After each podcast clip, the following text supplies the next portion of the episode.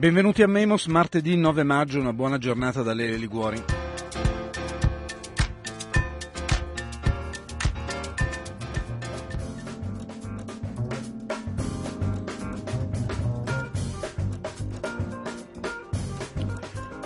Saluto subito gli ospiti di questa mattina che sono il professor Colin Crouch, buongiorno. Buongiorno. Sociologo inglese, Nadia Urbinati, buongiorno anche a lei. Buongiorno. Politologa.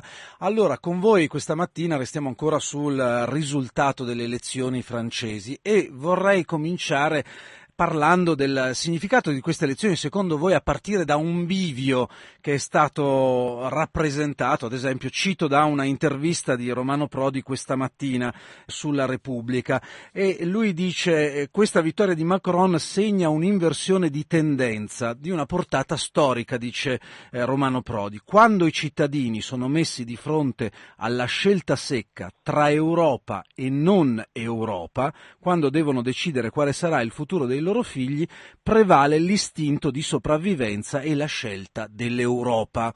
Quindi, secondo Prodi, quel risultato di domenica scorsa e la vittoria di Macron, il nuovo presidente della Repubblica francese, rappresenta questa scelta in questo bivio tra l'Europa e la non Europa. Allora voglio cominciare con eh, Colin Crouch per capire da lei, professor Crouch, se questo è il bivio che ha visto anche lei oppure i francesi erano di fronte a un altro bivio. Eh, eh, non è un altro, ma forse è un bivio più ampio. Eh, è certo una scelta per l'Europa, ma anche eh, contro la xenofobia. Mm. Eh, perché questo il, la Front National non ha vinto. Mm. E dopo in, negli Stati Uniti Trump, dopo da, da, noi in Gran Bretagna il Brexit, sembrava che fosse uh, arriverà, uh, stiamo arrivando a un uh, nuovo trionfo della destra estrema. Abbiamo già visto nelle ele- elezioni presidenziali in, in Austria e le, le, elezioni parlamentari in, in, Olanda, che c'è un, un check, un, un, stop forse a, a, questi movimenti. Rimangono molto molto forti, ma sembra che la gran parte della popolazione rigettano. Mm. Eh, professoressa Urbinati, il bivio Europa-non Europa lo riconosce oppure anche per lei c'è qualcosa d'altro o di più? Beh, sì, c'è probabilmente anche questo aspetto, benché, eh, benché La Pen diciamo si sia poi eh, mossa non tanto contro l'Europa ma contro l'euro e quindi la, mi sembrava che già si addolcisse rispetto all'Europa o proponesse una, un'altra Europa per esempio, come stanno facendo altri movimenti di destra. E, ehm, però è vero che il bivio c'è stato, eh, magari anche oltre l'Europa, sia l'immigrazione, questo non lo so perché devo capire bene eh, quali sono le proposte che ha mh, presentato Macron sul, sulle aperture o le chiusure delle frontiere, anche lui è naturalmente contrario a tutte le forme di immigrazione illegale, ma secondo me è più simbolica, è anche simbolica nel senso di un'apertura rispetto rispetto al, al, mondo più ampio. Lui ha un appeal di tipo molto, molto, molto, meno chiuso francese all'interno della Francia nazionale che lei, quindi anche una specie di um, fidu- no, fiducia o apertura rispetto al, um, alla, alla Francia nel mondo, alla Francia aperta. Ecco.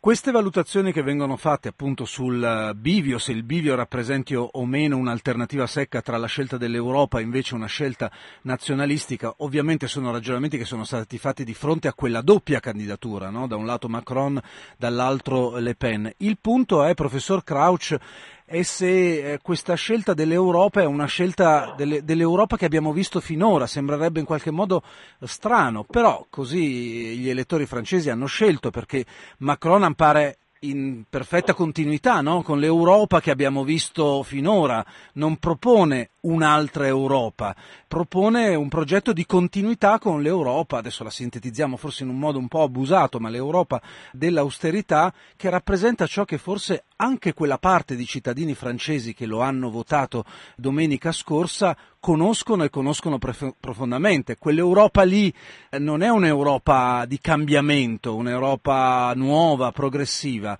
Perché allora, professore, una maggioranza dei cittadini francesi hanno fatto questa scelta? Eh, io non so, ma, so.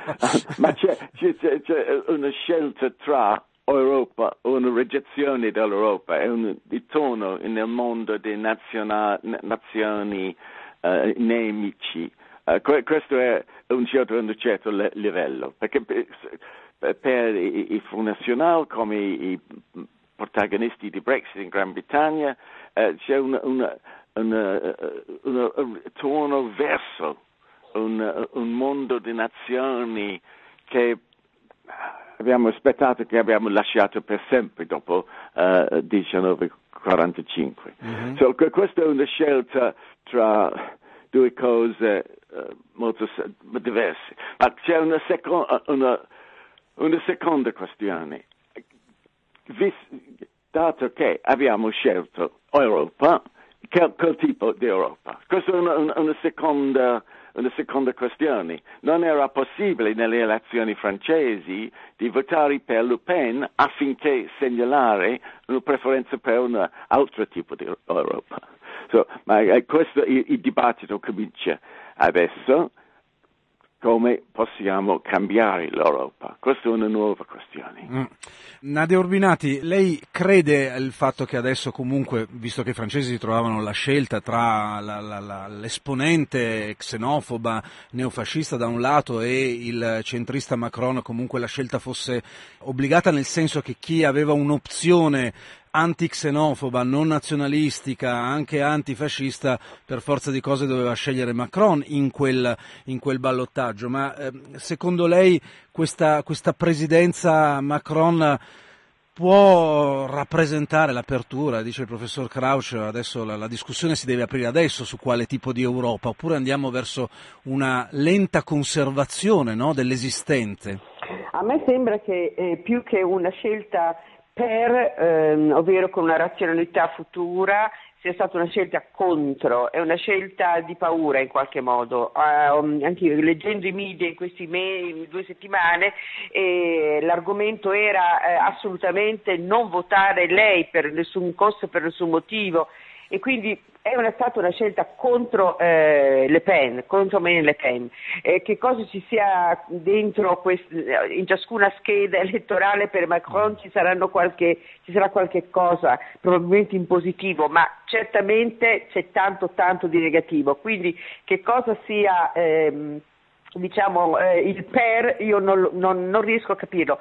Certo, adesso che ha vinto eh, c'è l'entusiasmo, quindi c'è l'idea che essendo lui giovane, essendo lui propositivo, eh, ci sia una eh, rinascita anche eh, de- della Francia medesima. E poi c'è la trattativa con l'Europa, perché non è che non, i rapporti tra la Francia e l'Europa stiano molto meglio dei rapporti tra l'Italia e la Francia, hanno dei, dei seri problemi anche con, eh, con le, le politiche dell'austerity. Lui continua a dire che eh, le regole sono le regole, sono le regole, tuttavia ehm, eh, la Francia deve eh, sottostare delle se sottostare delle regole deve pagare un fio che non è eh, molto leggero, quindi è chiaro che ci saranno trattative sull'Europa. Ricordiamo anche che la Francia in questo momento, quando l'Inghilterra è fuori, è l'unico paese che ha le armi nucleari in Europa e mm-hmm. quindi ha una forza ehm, di trattativa, anche di, eh, diciamo, di rispetto e di dignità rispetto a tutti gli altri suoi ehm, paesi alleati che è straordinaria. Quindi le trattative tra la Germania e, la, e la Francia sulla difesa europea e, e, e, con gli altri paesi europei saranno naturalmente non eh, eh diciamo eh, favorevoli alla, Francia uh-huh. in mhm. questo caso. Professor Krausch, il caso di, di, Macron è il caso della vittoria di un uomo senza partito, poi il partito se lo sta creando già in queste ore, anche mm, includendo no, alcuni esponenti dei, dei, partiti tradizionali francesi, quello gollista, quello socialista, che stanno fuggendo dalle loro case di provenienza per andare ad, a, a, sostenere il, il, vincitore. Però è il caso della vittoria di un, di un, uomo solo, senza partito, senza almeno fuori dai partiti tradizionali, che ricorda un po', fatte le debite proporzioni ovviamente e le differenze, il caso anche americano no, di, di Trump, anche lui fuori dal partito repubblicano, dentro il Partito Repubblicano ci ha giocato ovviamente, ma la sua candidatura era la candidatura di un uomo esterno rispetto all'establishment del Partito americano. Queste elezioni oggi ci dicono qualcosa sullo stato, ma stiamo nello stretto dell'Europa, sullo stato dei partiti cosiddetti tradizionali? Sì, certo, eh, dappertutto ci sono problemi, forse crisi per i partiti tradizionali. Anche in Italia c'è un, un, un certo crollo del, del, sistema che continua. E Matteo Renzi è molto similare a, a Emmanuel Macron, arrivano da un partito del centro-sinistra, ma viaggiando in, verso il centro, forse verso la destra, e non vogliono avere le, le cariche delle, dei vecchi partiti. Abbiamo visto anche in molti altri paesi, uh, sia della sinistra sia della, della destra, nuovi partiti uh, che arrivano e rompono le, le, le divisioni mm-hmm. tradizionali, uh, benché ci siano Syriza in Grecia, nella Grecia, Unidos Podemos nella Spagna, e, e, altre cose. Um, se, i, vec- i, vecchi partiti sono arrivati stanchi, uh, sono, uh, erano fo- formati mm-hmm. sulla base dei conflitti del, del secolo passato. Uh, hanno, sono, eh, questi, questi conflitti non hanno risonanza con la nuova popolazione. Forse il modello organizzato, burocratico dei partiti tradizionali non, non piacciono alla nuova generazione. Eh, anche c'è una disillusione mm-hmm. con gli effetti della crisi del 2008. Ci sono mo- molti, molte ragioni, arrivano insieme affinché eh, spostare forse il, il vec- non solamente i vecchi partiti, ma i vecchi modelli di, del partito mm-hmm. stesso. Eh, Nadia Urbinati, questa, questa, ultima osservazione che faceva Colin Crouch a proposito della disillusione no, dei giovani nei confronti anche di quella forma partito ritenuta vecchia, mi, mi faceva venire in mente una indagine eh, pubblicata la settimana scorsa dall'Istituto Cattaneo di Bologna sulle primarie del PD ed era un dato per molti versi sorprendente. Dice l'Istituto Cattaneo, fa un confronto tra le primarie del PD, le ultime, quelle della settimana scorsa, con le prime, quelle del 2007 per la segreteria di Veltroni, e dice allora la percentuale dei partecipanti alle primarie del 2007 degli over 55, quindi una fascia diciamo così adulta, molto matura della popolazione era del 35%, quindi nel 2007 il 35% dei votanti alle primarie di allora era sopra i 55 anni. Una settimana fa, dieci giorni fa, alle primarie del PD ultime, la quota degli over 55 è salita al 63%, cioè alle primarie di dieci giorni fa del PD è andato a votare quasi due terzi con un'età superiore al 55%. Forse ecco. erano quelli che erano dieci anni fa 55. Pro- probabilmente sì, ma la questione è vero che c'è stato un invecchiamento della popolazione. No, non è sorprendente questo?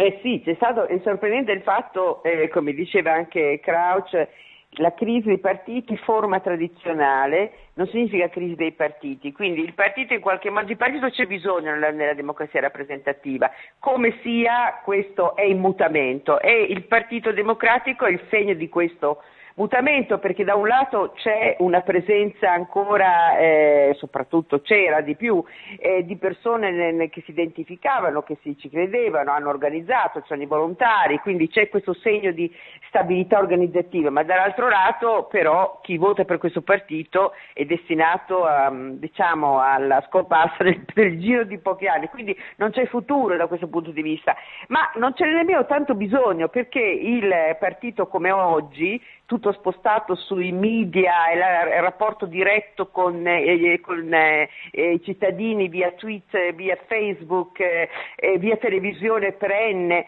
eh, presenta questi leader che sono sempre più plebiscitari e legati ad un mondo dell'audience. Quindi di partito c'è bisogno soprattutto nel momento elettorale ma non necessariamente nella sua eh, diciamo, identificazione permanente. Quindi è una trasformazione in corso evidentemente spostata verso l'audience più che verso il partito organizzato.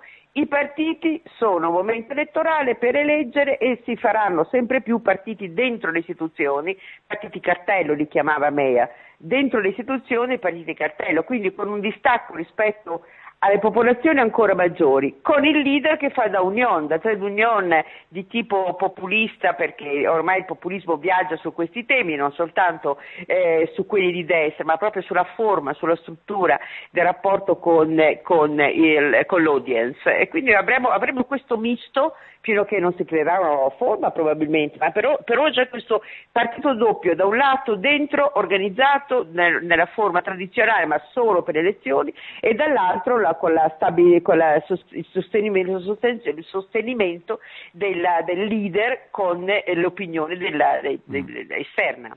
Tornando al merito delle questioni, professor Crouch, la domanda è se a dieci anni quasi dall'inizio di una delle crisi più devastanti no? che non solo l'Europa ha attraversato, dalla grande crisi degli anni 30, l'aumento della disuguaglianza, la deindustrializzazione di vaste aree del territorio europeo, quindi non parliamo di un singolo paese, ehm, le, le, le ferite sociali molto profonde che si sono prodotte nel corso di questi anni, a fronte di questa situazione, però la sinistra, che sia la sinistra eh, riformista nel termine più tradizionale, nell'accezione più tradizionale che possiamo considerare, oppure una sinistra più votata verso l'alternativa al sistema capitalistico, non riesce ad affermarsi, a diventare una forza di governo. Perché questo accade? Anche se le condizioni sulla carta dovrebbero essere le condizioni no, ideali perché quel tipo di sinistra potesse vincere. Perché questo non succede?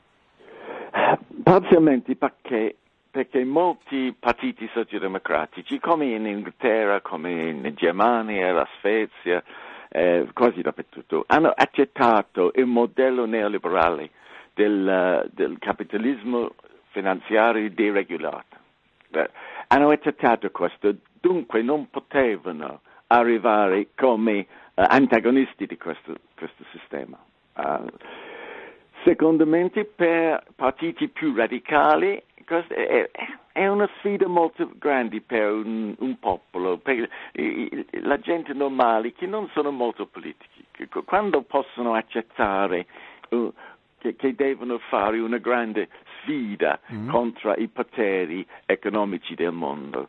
So, possono farlo solo quando si sentono come un parte, una parte di qualcosa più grande, come una classe che, che, che eh, ha un certo potere, benché siano come individuali senza potere. Ma i, i, le classi tradizionali del mondo uh, industriali sono arriva, arrivate molto deboli, sparis, spariscono man mm-hmm. mano, le nuove classi della società post-industriale non hanno un'identità chiara della classe.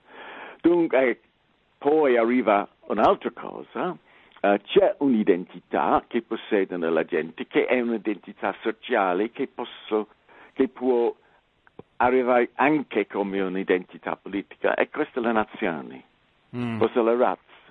E allora era, erano i partiti della destra estrema che possono dire noi siamo un popolo, cioè, ci sono queste sfide globali, internazionali, noi siamo nazioni, possiamo combattere eh, come nazioni. So, questo, secondo me questo spiega perché la destra xenofobista hanno approfittato molto più che uh, la, la sinistra. Professor Crouch, sì. questo è quello che è successo eh, in Gran Bretagna, ad esempio anche con eh, la, la, vicenda politica che riguarda il leader del partito laburista Jeremy Corbyn. No? Sì. All'inizio è stato un leader dire, sostenuto molto anche dalle fasce più giovani della popolazione britannica perché lui poneva una questione di alternativa no? all'esistente. Poi quel patrimonio politico che Corbyn sembrava aver conquistato un paio d'anni fa, nel corso di questi ultimi mesi sembra averlo un po' perso. Perché questo è successo? Cioè perché Corbyn oggi si trova in un pasticcio da cui sembra non riuscire neanche lui a venirne fuori, cioè perde consenso, non ha eh, l'appoggio maggioritario di, di, di un elettorato consistente? Perché la parabola di Corbyn rischia di finire male dal suo punto di vista? Penso che ci siano tre ragioni diverse. Uh, inizialmente c'è una, un problema personale, che Corbyn è, probabilmente è un uomo molto buono, molto, molto gentile, ma non ha una presenza uh, pubblica. Uh, può parlare solo con ai grandi manifestazioni di, di, di di amici e di, di seguenzi, mm. no, non può adressarsi a una popolazione più ampia. Mm. Secondo me eh, eh, sta a... Infatti le politiche particolari che presenta non sono particolarmente alla de- sinistra, ma hai visto come un uomo dalla, destra, dalla sinistra estrema, eh, in, in, Gran Bretagna questo non va bene, mm. La, una, una, sinistra estrema non è molto popolare. Uh, terzamente, uh, uh, un, nelle elezioni, nel referendum sull'Europa, tutti i partiti erano spaccati ma il Labour, il Labour Party ha un problema che gran, gran parte dei uh, i, i, i, suoi sostenitori hanno votato molto chiaro per rimanere in Europa, con l'eccezione di certi parti della uh, classe operaia nelle, nelle, città in declino nel nord de, de, del paese. E il Partito Laborista no, non poteva scegliere do, dove andare. Forse devono uh, provare di ritenere i pro, i, i pro Europa ma, maggioranza o de, de, de, devono uh, provare di, riconos- di riconoscersi Uh, di riconnettersi mm-hmm. con, con, con uh, i, i, i, uh, più naz- la parte della classe operaia più nazionalistica. Finalmente hanno scelto la seconda mm. hanno, hanno, deciso di seguire i conservativi uh, contro l'Europa uh, in, un mo- in, un modo molto molto ambiguo. Non hanno fatto bast- abbastanza per ricollegarsi con uh, i nazionalisti, non, ma anche hanno, sono visti come traditori tra i, la maggioranza dei sostenitori dei partiti che sono pro-Europa. So, mm. sono in un buco. Mm. buco. Allora voglio chiedere adesso a Nadia Orbinati, visto che lei, lei insegna, lavora negli Stati Uniti, una parabola simile no, a quella di Corbyn è stata più volte vista nella candidatura che c'era stata alle primarie del Partito Democratico l'anno scorso di Bernie Sanders, dove la radicalità del messaggio che Sanders portava era una radicalità che aveva raggiunto anche un consenso ampio dentro il Partito Democratico e non solo, e soprattutto tra le fasce giovanili. Quindi la, la cosa che voglio chiederle, professoressa Orbinati, è se quel, quando il messaggio e appare mm, chiaro no? in termini di contestazione um, radicale ma motivata, spiegata, documentata, lì si riesce a-, a, scalfire anche fasce della popolazione molto giovanili, siamo molto al di sotto degli over 55 di cui abbiamo parlato dopo. E questo secondo lei è solo un caso oppure c'è anche una ragione strutturale, nel senso che il messaggio, come dire, appunto, anche di, di molto affermativo, volitivo e quindi anche radicale è molto più facilmente comprensibile. Come diceva Kraut, eh, la sinistra si trova senza una eh, sua linea politico-prospettiva perché eh, ha abbracciato da un lato il neoliberismo e dall'altro lato offre a chi non riesce ad adattarsi a questa situazione terrificante, eh, offre praticamente la carità e il sostegno per la povertà. Noi abbiamo le sinistre, in Italia cosiddetta, che eh, dà eh, i soldi, i contributi ai poveri e alle donne incinta. Cioè è come se si ritorna agli anni 30 mm-hmm. di poco. mentre eh, dall'altro lato la destra eh, prende il posto della sinistra, perché nel nome delle identità su cui sono nate le democrazie, la nazione, eh, la trasforma in, in, un'identità sociale, la nazione diventa un'entità sociale e dà quindi questa alternativa che però eh, all'interno di un mondo integrato, pensiamo all'Europa, ha difficoltà a, a fare, eh, la, diciamo, a, ad avere spazio. Quindi o le destre europee si diventano a tutti gli effetti destre europee, escono dai confini nazionali, si costruiscono un'idea di Europa, oppure anch'esse riescono di mm. ehm, perdere di fronte al neoliberismo, diciamo. È una lotta sulla forma eh, di società eh, post-nazionale in età neoliberista. Vi ringrazio tantissimo entrambi, grazie a Nadia Urbinati grazie. e buona giornata. E grazie, grazie buona giornata. Grazie tanto anche a Colin Crouch, buona giornata a entrambi. Nadia Urbinati, politologa della Columbia University di New York, e il professor Colin Crouch, sociologo inglese.